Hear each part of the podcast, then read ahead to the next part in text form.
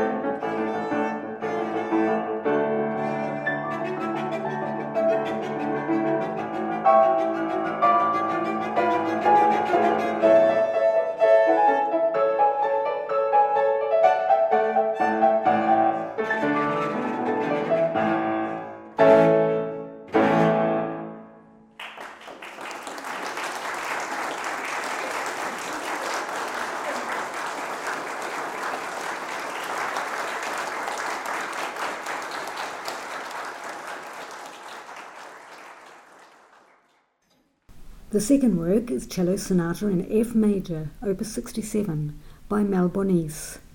It is in three movements moderato quasi andante, allegretto, très lent, and finale, moderato molto.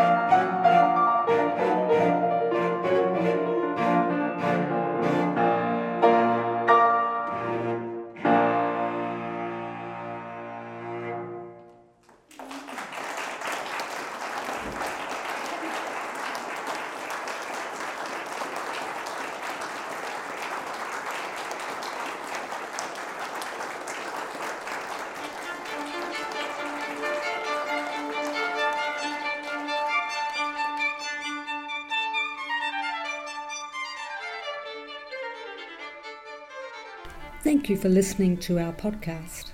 I hope you've enjoyed this opportunity to listen to talented musicians from our music community and that you'll join us again for our next Thursday Heritage Concert Series podcast. Videos of our Thursday concerts can be found on the Auckland Library's YouTube channel.